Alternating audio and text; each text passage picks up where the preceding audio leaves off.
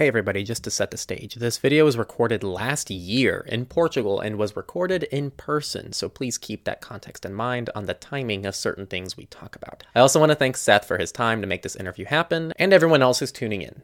Enjoy the interview. All right, hello Seth. We are in Lisbon, Portugal, and we just finished up MoneroCon, and it's great to have you here, man. Yeah, thanks for having me on. I'm I'm really excited to, to get to chat a bit and it's been a a blast of a weekend. Getting to spend two days talking about Monero, talking about privacy, philosophy behind privacy as well, and um, just getting to hang out as well. So looking forward to chatting. Absolutely. And so you're talking about privacy in Monero. So why don't we just start with this because our community is very privacy and security focused, not mm-hmm. necessarily cryptocurrency focused. Mm-hmm. Um, your handle for everything is Seth for privacy. So do you mind explaining who you are, what you do, and how privacy ties into the cryptocurrency world? Yeah. So. Uh, a lot of the reason why I am in the privacy space at all is actually because of jumping into cryptocurrency. Um, I got into Bitcoin and then ultimately Monero, honestly, just to make money. Like, just wanted a, a kind of penny stock that I could make money off of. Um, but thankfully, the community around the Monero project is very, very, uh, very aligned and focused on user privacy um, and on approachable user privacy, and obviously with a bent towards financial privacy. Um, but because they're so laser focused, when I got involved in that project and um, started to just talk talk to people, chat with people on IRC, all the different platforms they were on, um, they started pointing out that not only do we need privacy within cryptocurrencies, um, but obviously the more important thing generally is is broader personal privacy um, and things like Monero, while they're immensely valuable tools, and I, I think that more people in the privacy space need to understand that financial privacy is a very difficult aspect of things, and tools like Monero can be a, a great solution for that. Um, it's only one piece of our toolkit. So it, it, helped me not only start with seeing why within cryptocurrencies, being able to transact privately and without uh, central uh, parties or anybody who could uh, censor transactions, that's only one piece of the, the broader toolkit. So they kind of helped me start down a privacy journey. Um, but now, really, my, my focus is more broad than cryptocurrency, and I, I try to do what I can around um, kind of pro privacy content, education. Um, my own podcast, Opt Out, which is very much uh, personal privacy and self sovereignty focused. Um, we hit on things like Bitcoin and Monero for sure, but a broader focus on uh, on, on personal privacy. Um, so yeah, I think that's a, a quick intro, kind of how I got here a little bit and how Monero relates to my own personal story. I love that. And so I think probably a big question people are going to have right off the bat for you then is why Monero? Because I think a lot of people believe, especially even maybe in our community, that Bitcoin might be private enough. Um, so what drew you to Monero specifically, and why would you recommend Monero as a privacy tool, this, and not Zcash or any of the, uh, these other cryptocurrencies? Yeah, I I think it's tricky to to walk through all the different cryptocurrencies and all the things that they promise. So a lot of times people take one of two routes. They either just latch on to one cryptocurrency, usually that's something like Bitcoin that's well known, well well understood, um, and just ignore everything else, or they just kind of toss out the baby with the bathwater with uh, cryptocurrency and see all of the scams and problematic projects and false marketing and all the things that go on that are problematic and, and just get rid of everything. Um, but why I focus on Monero as someone who I've spent a lot of time in the cryptocurrency world, but I don't really like the cryptocurrency world. like it's not a it's not a space I enjoy being in much of the time. Um, but I think it's an immensely valuable one for some of the reasons I mentioned um, just a minute ago. But Monero specifically, why I think it's a, an immensely powerful tool is because it makes financial privacy and financial self sovereignty very approachable.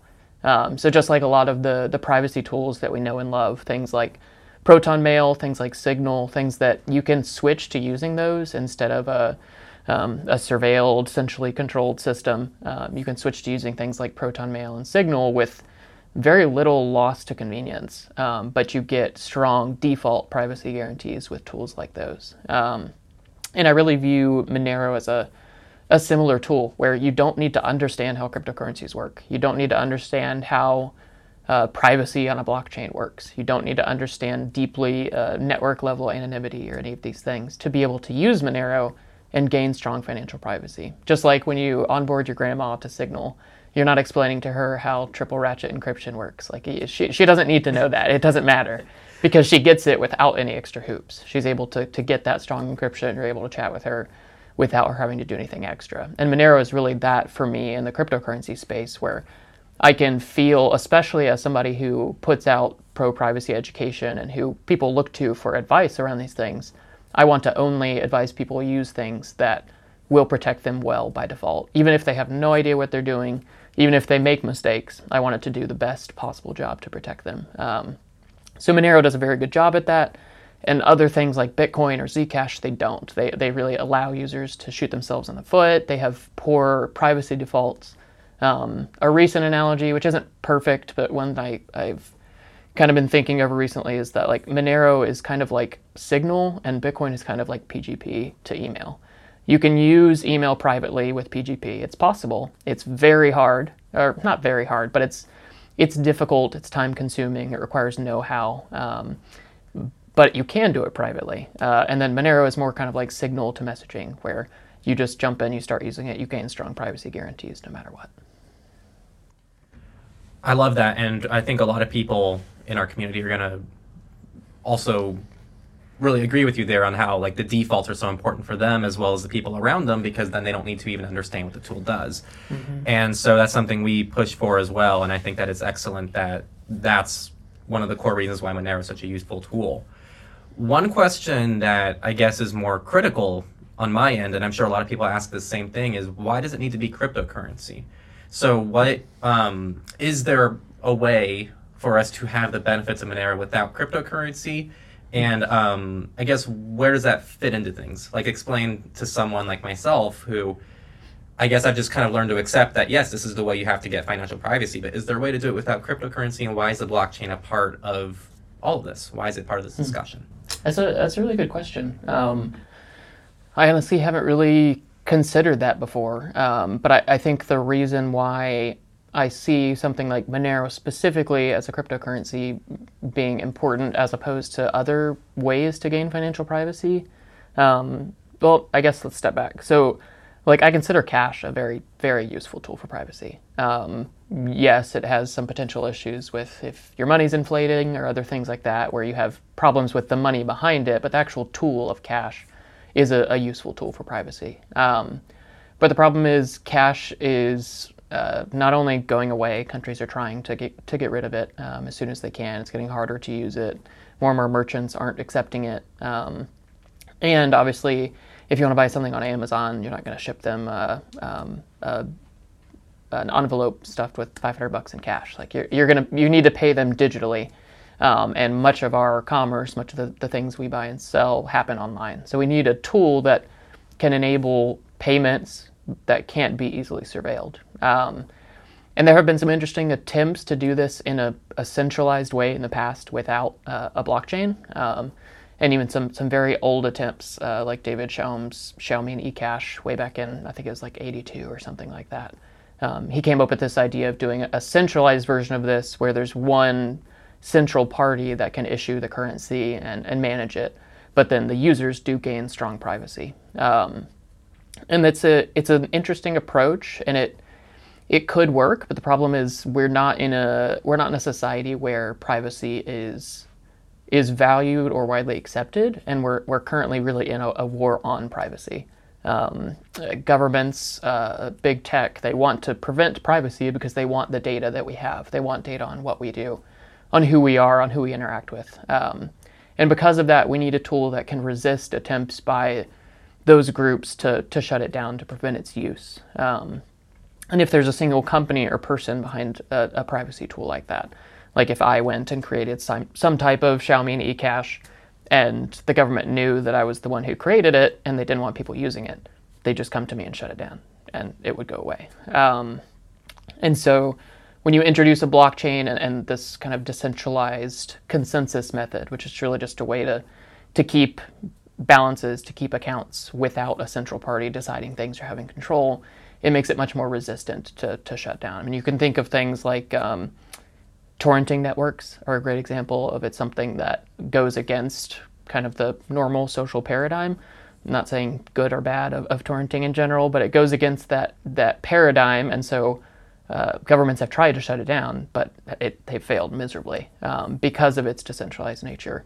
They can't really stop it. Um, and you can also think of maybe a similar approach in the privacy tool world, something like uh, the Matrix protocol, um, where yes, there are other ways to do chat that are are centralized and work well, like Signal is a, is a great example of that. Um, but if the government decided they don't want people using Signal, they could go to Signal, shut down their servers, confiscate them, and Signal would be gone. We couldn't use it until someone spun up servers. There's some ways we could try to do it, but it'd be, it'd be much trickier. Um, but with something like the Matrix protocol, which is is federated and, and so decentralized in that way, if they tried to shut down like the matrix.org server, many people already have other home servers up. You could just jump on one of those. Um, you can run closed networks of matrix servers where you're you're interacting with other people. Um, you gain a lot of resiliency from that decentralization. Um, so that's where something like Monero benefits from being a cryptocurrency and not just kind of a centrally issued currency. Got it. Okay, so what you're really highlighting here is censorship resistance, mm-hmm. decentralization. Those are the two big things, and also against transparency too that comes along with that. Yeah. Um, I really like how you compared Signal to Matrix. That's what I was thinking in the back of my mind the whole time. Um, and I guess just the thought that I got while you were saying that was, I think these centralized projects can get ahead really quickly. Mm-hmm. I think it's much easier for your centralized project like Signal to build a really polished, easy package for people. Yeah. But they're always at the risk of the things you were talking about, censorship and things like that. And there's obviously ways that they can work around this. But mm-hmm. if end-to-end encryption ever does become an evil entity in people's minds mm-hmm. and it ever becomes outlawed in countries, I mean, it's going to be hard to keep Signal alive, but there's nothing you can do about Matrix. So I guess the long term vision of going that decentralized model is not something that I've considered before. Yeah. So I think that might be a big selling point for Monero that I just haven't considered that. Like, even if it's not as fast as something else, if it's not as good as something else, if we're talking about how it's designed not to be shut down and how it's censorship resistant and all these other things you talked about, in 10 years, we might have, we might come out on top. Yeah. Yeah. And there are other, like, I'm focusing there on the the benefits to it as a tool for payments, but there are also other economic and monetary benefits to doing it in a decentralized way. Well, why don't we cover those? Because I don't really know much of those. Yeah, so uh, and this kind of boils down to a lot of like the reason that Bitcoin was created, um, and, and, there's a lot in common between Monero and Bitcoin, and in these ways, but but ultimately that decentralization also means that there's no central party who can just decide to print a billion Monero tomorrow. They can't just wake up and say, I want to have all this Monero for myself, or I want to just uh, flood this onto the market to reduce the value, or anything like that. There's no ability for a single person or entity to control the monetary supply, um, so we can avoid things like uh, the inflation that we're seeing today, where it's it's rampant across the world, and it's because of the the things that uh, central entities like the Fed and the U.S. have have chosen to do to try to to push the economy the way they wanted to push it. Um, obviously, I don't think they wanted hyperinflation, but they've been messing with the monetary supply, and it can have effects like this, um, like the things that we're seeing today. So when you decentralize it, you you allow building this social consensus and then building it, it in a technical level where, like for Monero, there's only 18.4 million Monero initially, and then from now on, and we actually just hit this point called the tail emission, which we won't dive into today. But from now on, for every uh, minute of Monero's existence, there will be 0.3 Monero um, emitted, and that's to help secure the network. Again, there's a lot more we could get into there, but um, that means that I can know for sure that the Monero that um, I may or may not have is X percent of Monero supply until year 2040 or whatever I, I want to say. And, and that lets me have faith that the, the value of my Monero and the, the purchasing power is not something that can be stolen by a central entity through uh, issuance or inflation or something like that. So those are some of the economic benefits. Um, and then, like you mentioned, I think another key one that I didn't touch on much, but you mentioned is, is censorship, it's censorship resistance. So that's there's no central party that can decide, I don't want Seth for privacy transacting on Monero, so he's banned and he can't do this. Um, no one can, no one has that control. No one within Monero, um, no central entity. So um, you talked about inflation, and I wanted to ask um, about the volatility mm. of Monero. Do you think the volatility of Monero is a problem? Because I feel like if I'm recommending someone to put their money into Monero, I mean, they could lose their money tomorrow or they could get twice their money back tomorrow. And so, and I guess a broader question, if we can take it to there, do you see Monero as being a privacy tool or do, or do you see it as being a currency that people should use day to day? because right now the volatility might prevent it from being a day to day use tool, but you probably have a lot more context and nuance to really break this down. Yeah, I mean that's a it's a hot topic and has been for for cryptocurrencies since their inception. Because, um, like you mentioned, the the price of Monero versus the dollar or whatever kind of fiat currency you want to compare it to is volatile. Like that changes rapidly. Um, even recently, like you mentioned, we had a, a big drop in the price of all cryptocurrencies and like there was a project that's building on Monero who had banked on Monero's price being consistent or rising, and because Monero's price dropped, um, they had to kind of pause a piece of the project they're working on. Um, and so this volatility is it's real. It affects us. It affects people actively using Monero. Um, it affects Bitcoin, uh, all of them essentially, because they they really move as as a market and oftentimes with the kind of conventional markets because many people do just use them for speculation, um, which I think is sad because I don't think that's the key benefit here, but um, that is certainly a way that people have used them in the past. But I I think for most people, cryptocurrencies are not a thing that should be used as kind of the I'm betting on it increasing in value exponentially and I'm going to get rich by putting money into Bitcoin, Monero, whatever coin you want to name. Um, and that could happen, and there are incentives built into these tools that uh, will hopefully enable that as a mechanism to secure them long term. Um, but ultimately, they're not things that are guaranteed to increase in price. Um, so for most people, I, am not of the like uh, store of value camp as much as I am using it as a method of exchange. So like for Monero, for instance, um, if you just want to use it as a, a privacy tool, you don't need to put all of your life savings into it all at once. Um, you can instead just, as you need, maybe you, you realize that uh, a few of the things that you buy online or in person accept Monero. Um, maybe you can just find somebody near you who will sell you Monero for cash or some other method. You can buy the amount of Monero you expect to use that month or whatever, and then just top up as you need and just keep slowly transitioning some dollars into Monero to be able to spend and not banking on that going up, not being ruined if it goes down, but ultimately just using it as that that privacy tool rather than as a kind of a long-term store of value. Um, that said, like there, uh, like I said, there are reasons why a long-term store of value is a valid use case for these and, and could work long-term, but it's, it's certainly not something that that I focus on, and that's the more risky part. Um, and that's one of the reasons why I love Monero and I love the community around Monero because they're very focused on the actual usefulness of Monero as a tool and not on just price speculation against the dollar. They care about people being able to, being able to get this in their hands and use it to escape financial oppression, to uh, escape authoritarian regimes, to make payments that um, people might not want them to make for whatever reason, um, or just to gain reasonable privacy when they're transacting. They may not be doing anything that's against the against the government or against the regime, but they just want to be able to spend money without worrying about that data coming back to bite them at some point, or that data being collected by a, a credit card company and used to profile them, etc. Um, so yeah, ultimately, I think my focus is on using it as a tool for privacy, but it does have good monetary factors that could make it a good long-term store of value. But that's obviously the riskier side. So, if people so far are listening to you and they're asking themselves, okay, how do I get into Monero? Um, how do I use this in my day to day life? I guess what would you recommend they start with? Um, do you have kind of get started steps? What can they expect out of Monero when they first get involved? What should they not expect? I think initially just trying to figure out are there things that you buy or use online that it, it makes sense to use Monero for? Um, there aren't a lot of in-person merchants that you could use Monero for, unfortunately. Um, that is getting a little bit better, but that's obviously that, that takes a lot of time to get people in brick and mortar stores to accept Monero. Um, but there are a lot of really good services online that accept Monero. Uh, things like iVPN, who I love. Uh, you can use Mullvad with with uh, Monero. You can use um, Tutanota with Monero. You can pay for these kind of privacy preserving services with the money that preserves your privacy, um, and so give them less information about you as well.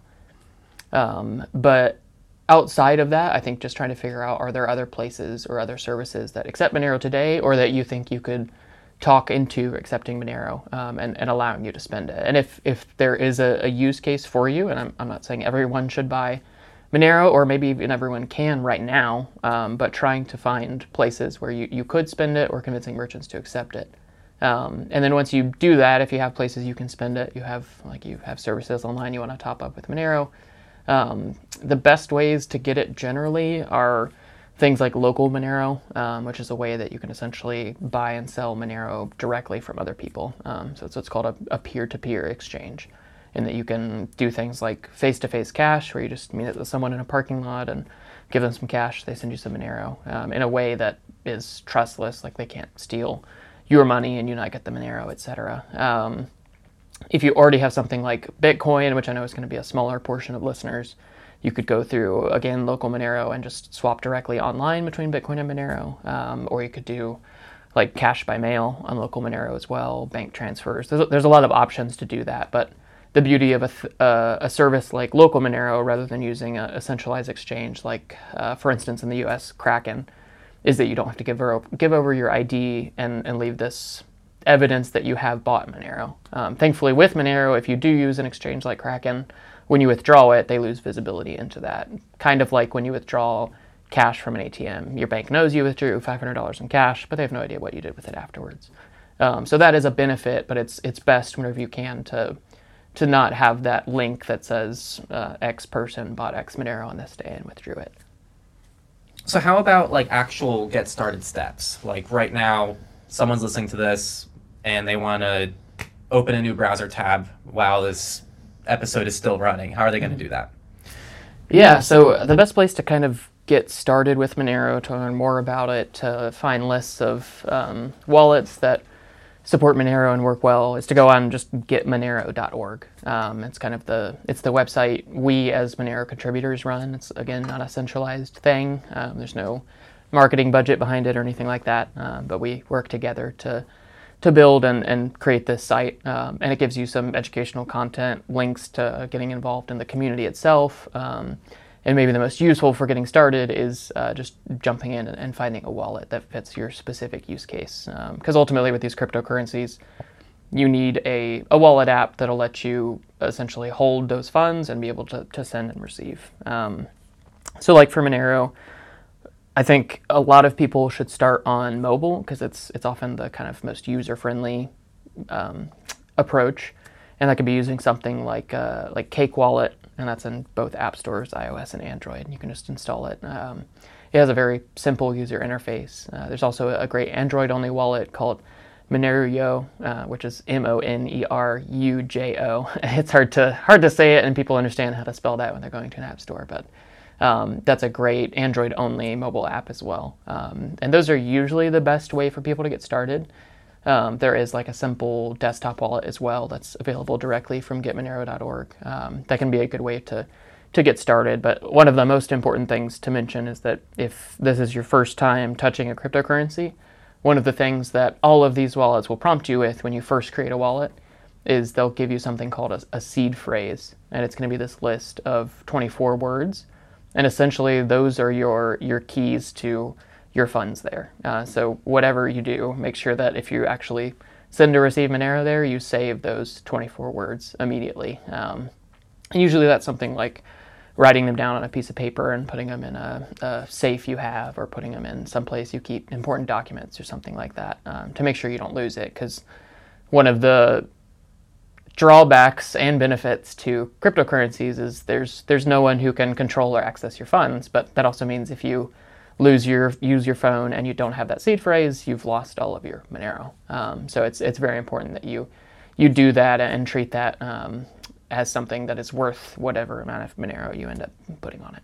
Fortunately, with all the media coverage out there that's so negative towards cryptocurrencies, we've actually received enough media coverage for I think the normal person to know the horror stories of not saving your seed phrases and True. stuff like that. Yeah. So always save your seeds. Mm-hmm. so um, I think probably my last major Monero question before pivoting over to privacy tools is going to be what are the drawbacks of Monero? Is there a possibility of, um, and this is a, a concern with lots of privacy tools, including Signal and some of the most trusted tools, in 10 years, will all the stuff we're doing now matter? Um, Will these things be broken? Are they going to be able to secure these things in the future? What are the long term concerns of using Monero? Because right now it seems pretty bulletproof, but what are some of the issues there? Yeah, I mean, I, I think on a non technical level, I think the biggest problem with Monero right now is there's not there's not a, a ton of places to spend it. That is rapidly getting better, but for it to be a useful tool for privacy, you have to actually be able to use it. So obviously like this the simplest drawback to something like Monero is unlike cash or unlike uh, credit card, which obviously is not private, but is a way people spend money. Um, it's not going to be accepted everywhere. So it, it, you're definitely going to have a more selective uh, group of places that you can spend it, which is a, is a drawback because it's not like other privacy tools around finances that leverage like uh, pseudonymous credit cards or, or uh, anonymous debit cards or something like that, where they're still spendable everywhere. Um, so I think that's a big drawback for people generally. Um, as far as uh, technically, I think some of the the difficulties with Monero can sometimes be the the user experience. It's a relatively small community who are mostly technical, um, and so we don't have a ton of people who are are non-technical or who are new to cryptocurrencies actually using these things and reporting back their experiences, reporting back the pros and cons of actually using the tools. So it can take some time for us to get things to be very user friendly. I think we're at a pretty good place right now where most people can can use it and not have a lot of problems. And one of the beautiful things with Monero is you don't need to do anything extra to gain privacy, unlike other cryptocurrencies. Um, and so if you can kind of grok the basics of using something like a, a Cake wallet on your, your Android or iPhone, um, you're gaining privacy at the same time without the extra steps. Um, but user experience sometimes can be a, a hurdle for people. Um, long term, I mean, again, one of the things that I love about Monero is they're very committed to continuing to iterate and improve over time. Um, so it's not something where we're we're stagnant and stuck in the current approach to privacy or the current approach to, to security. Um, so as things change, as new research comes out, um, as new techniques for tracing or things like that happen that could break down some of the benefits of Monero, uh, we're going to find ways to fix it and we're going to iterate and improve Monero itself as a tool. Um, so that's something that I think gives a lot of long-term peace of mind because you you know that we're going to be doing everything we can to make sure that this tool continues to work long term. And there's been a lot of thought put into the actual security approaches behind Monero that differ from things like Bitcoin um, that provide, I think, some better assurances of long-term security for the network and things like that. Um, so I, I think long term, maybe the biggest drawback would be that this is still a fairly new field. So there's a lot of unknowns about the, the long term implications of some of the choices being made um, around cryptocurrencies like Bitcoin or Monero. And so there is some uncertainty and like if uh, especially like quantum computers if, if quantum computing actually becomes the thing that a lot of people predict that could be very problematic for cryptocurrencies like monero um, where they rely on normal uh, standard computing cryptographic assumptions, where if there's a quantum computer that's actually useful and can do the things that researchers want them to do, that could be a problem for um, tracing within Monero. Uh, I think those are some of the the main drawbacks, but I think the the ones that people would feel the most are uh, merchants not accepting it that they may want to, um, and ultimately that gets fixed by people who have merchants that they love going to them and telling them, "Hey, I love Monero. I want to be able to spend it, but you don't accept it. Here are some ways that you can. Um, and there's a, a, push going on right now in Monero to kind of help drive that process. Um, but ultimately, it comes down to people because we're not a we're not a central company. We don't have millions of dollars lying around to to drive a marketing budget or anything like that. Um, so it comes down to people resolving that. Um, and then the same thing with the the user experience. Ultimately, the way that it gets improved if you run into problems is like, please, please, please report it. Like if you're using a wallet and you run into an issue or something is just not making sense, um, figure out through that wallet, through their page on the App Store, through their website, a way to actually report that, email them, open an issue on GitHub, whatever the approach is to getting help, tell them that issue. And once they know it, they can actually try to fix it or change the, the user experience to improve that as well. So a lot of the long-term things can be helped by users, like maybe listeners in the in the audience right now, um, chiming in and doing what they can, um, even if it's a small five minute thing to, to help out. Super cool. Thank you for the breakdown, and I'm hoping that that really helped answer people's questions about Monero much better than I could. So thank you very much for that. Yeah. Um, now pivoting over to privacy because you mentioned that you don't necessarily love the cryptocurrency space, and you seem to be mainly focused on the privacy side of things. So what got you into privacy, and are there any? Yeah, let's just start with that. What got you into privacy? Was there an aha moment? What's your story? Yeah, I mean, like I mentioned at the very beginning, a, a lot of kind of the the roots of my story actually start with Monero and the community around it, um, because they cared about personal privacy and kind of took me under their wing and, and showed me why it matters. It kind of started to open my eyes. I think kind of the ultimate things that that tipped the scales for me were Snowden's book, and I was very late to this party, both with Snowden stuff and, and just personal privacy, and um, had never really dug into it, um, but then read. Uh, I'm, I, for some reason, can't remember the name of his recent book or Permanent most recent record. book, Permanent Record. Yeah, um, I read Permanent Record when that came out, um, and it really kind of shook up my view of how governments and big tech work together in many cases, or um, ultimately are, are working against you and are working to to consume your data and use it um, in ways that don't benefit you as an individual generally. Um, and so I think that was a big wake up call, starting to finally realize like some of what he had revealed and what had been shown through the the Snowden revelations. Um, and then I think the second kind of thing that that opened my mind and, and got me thinking was a a documentary called Nothing to Hide. Um, and I actually had forgotten about this until we were at MoneroCon. Um, and we actually had the the creator of Nothing to Hide, who also just created a, a, documentary called Disappear, there, and I was able to just interview him briefly before his film showed, and I, I never connected the dots. But Nothing to Hide was a film that he made um, where uh, an actor friend of his, he essentially wasn't too keen on personal privacy, didn't really care, and he talked him into letting them track him for a month on both his phone and his laptop, um, and basically said we don't want to know anything about you, but we're gonna we're gonna obviously sign all these legal forms and do everything the right way, but get this access to your phone and laptop. And at the end of the month, we're just gonna have a couple analysts look through the data and see what they can find out about you. Um, and they were essentially able to tell him very intimate details about his life, the places that he went, what he was doing at 4 a.m., who he was with, um, a lot of these details about his life that he never realized that the companies he was giving access to his data had the same visibility, that they had a lot of the same um, ideas about who he was as a, a very personal individual, like not at, not at just a, how he spent his money, but like who his deeply intimate friends were. Um, and that I think opened his eyes, and, and just that film, Nothing to Hide, was a a big piece of showing me how like the the big tech side of things, like I think Snowden's revelations were more governmental um, oversight and surveillance, and then Nothing to Hide was a big kind of eye opener for for big tech and for the, the visibility into our lives that we give them and what that can be used to to ascertain about us that we have no idea we're even giving them that information.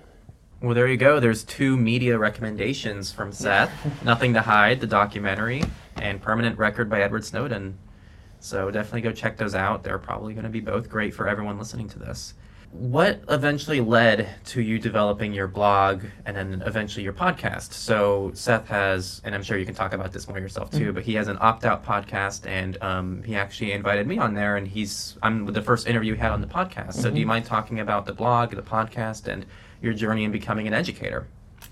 Yeah, I mean uh, the blog, which is SethForPrivacy.com, if anyone wants to read that. Um, the blog ultimately started just out of being very tired of making Twitter threads and wanting to to do things a little bit more long form with candy points. Yeah, exactly.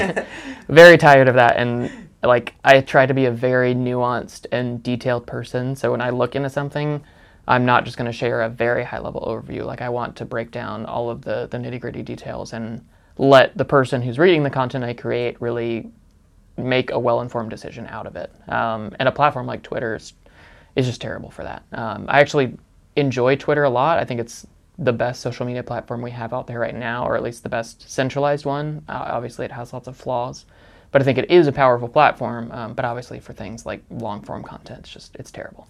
Um, so ultimately, just started. I had things I wanted to say, and I didn't want to write more Twitter threads. Um, but then I had a a good friend in the Monero space who had kicked off his own blog, and he does a lot of uh, security writing. He goes by Serhack, S E R H A C K.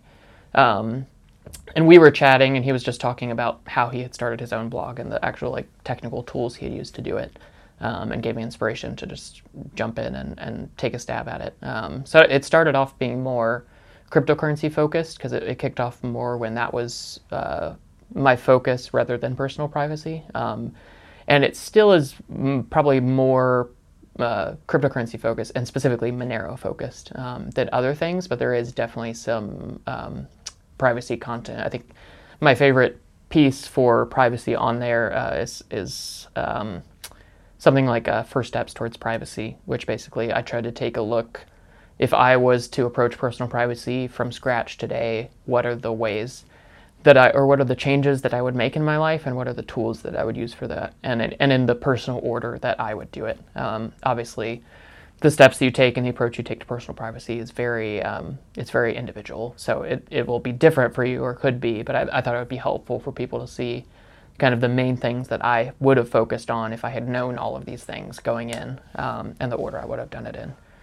Um, so that's kind of how the blog started, and, and, I definitely still write on there and try to put on more and more content. Um, but then the podcast really was just started out of consuming lots of good pro privacy content and, and some good uh, Monero focused content, but just seeing that there were conversations that I wanted to have that maybe weren't people weren't having, and there were people that I wanted to talk to that I knew I wouldn't have the chance unless I had something like a podcast. Um, and a lot of the inspiration came from Techlore uh, and just the things that you've been doing here and the, the content you've been putting out has been immensely helpful for me in my personal privacy journey. Um, and I just saw that I, I, thought that there's a way that I could contribute to that because I think there is kind of a there's kind of a dearth of very very good approachable pro privacy content out there. Um, there are good cr- content creators. I'm certainly not saying that, but they're just.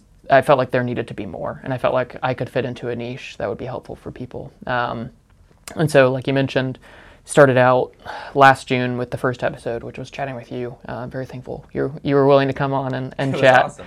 Uh, just coming in blind there to a, a brand new podcast. Um, but I I think it's been a really fun journey. I mean, ultimately, it's it's crazy that I get to have conversations with people that I deeply respect and that I've learned from, and just ask them questions and learn from them. Um, and ultimately, like my approach is, I'm going to ask them things that I I find helpful for listeners, but also that I just I want to learn. I want to learn about them. I want to learn about the tools that they use. I want to learn about their their personal privacy journey. Um, and in the second season, which I just finished up, I kind of went tool by tool and some of the main tools within the privacy space and try to talk to the people behind them and get a better insight into what they are, who they're useful for, what they do, um, and then how the projects themselves are sustainable, how people can contribute back, that kind of thing.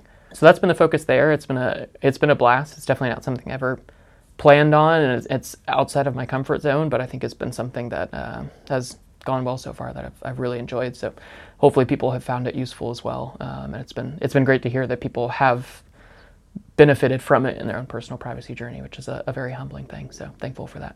I love all of it. Um, I think that what you're doing is awesome too, and the interviews that you do are just so well done. I don't know if mm-hmm. people tell you that, but you're a good interviewer. And for those listening, he's interviewed some like really big people in the space too. And so if you're interested in seeing some really cool interviews, from some of like the services you probably all use, check out the Opt Out podcast because he has some really great interviews there from some great people. And I guess kind of the is there anything else you want to share with our audience before we start winding things down? Just a a constant thing that I run into in the privacy space is just the people who do wake up feel very swamped with like I have no clue where to start. Like it just feels overwhelming. And I think like you do a great job within Techlore, but maybe just a reminder that when you see these issues and you see this need in your own personal life or the life, lives of your family or friends, take it slow. Like take it, take your time, preserve your mental health, um, take things uh, one step at a time, and make sure that it's not something you just dive into headfirst. first. I mean, the same applies for Monero as well. In that um, it can be very both time consuming and just mentally taxing to dive into this the whole cryptocurrency space and all the things happening there and taking it slowly and just starting very simply um, has been very helpful for me and then I think has helped a lot of other people be able to, to create a sustainable journey towards personal privacy um, and not burn out very quickly. Love it. Yep, we always say privacy is a journey. Mm-hmm. It's not a weekend hobby. so I love that that's your that's your approach too. And so where can people find you? Yeah, so the the main well, really the only social media place that I'm at is uh, on Twitter, uh, just at Seth for privacy on there. Um, and again, that's personal privacy focused and cryptocurrency focused. It kind of ping pongs back and forth with whatever I'm kind of focused on at the moment. But there's always a privacy bent, no matter what I'm looking at. Um, that's always a, a, key aspect for me. Um, and then outside of that, my blog, like I mentioned, SethForPrivacy.com. Um, if you want to get in touch, all of my contact info is is there. Um, there's like an about page, and you can you can see my email, uh, a signal number, matrix ID, uh, whatever way works for you to to reach out. I'm always happy to chat with people and walk them through things, or just learn more about you, or learn what's been helpful, um, things you've learned from from TechLore or content I put out, and um, always happy to chat there as well. But those are probably the two best places for myself and then for my podcast opt out. Um, it's at optoutpod.com um, so you can go there listen to episodes. It's on every uh, podcast app as well. So feel free to, to browse on those as well. But website has all the show notes and um, information about guests and that kind of thing And we'll have links to all that down in the description. Check it out. Thank you so much for coming on. I really appreciate having you on. We've been trying to get this going now for months, and our schedules just never aligned. And yeah. so I'm glad we actually got to do it in person because this is now our first ever in person interview we've done.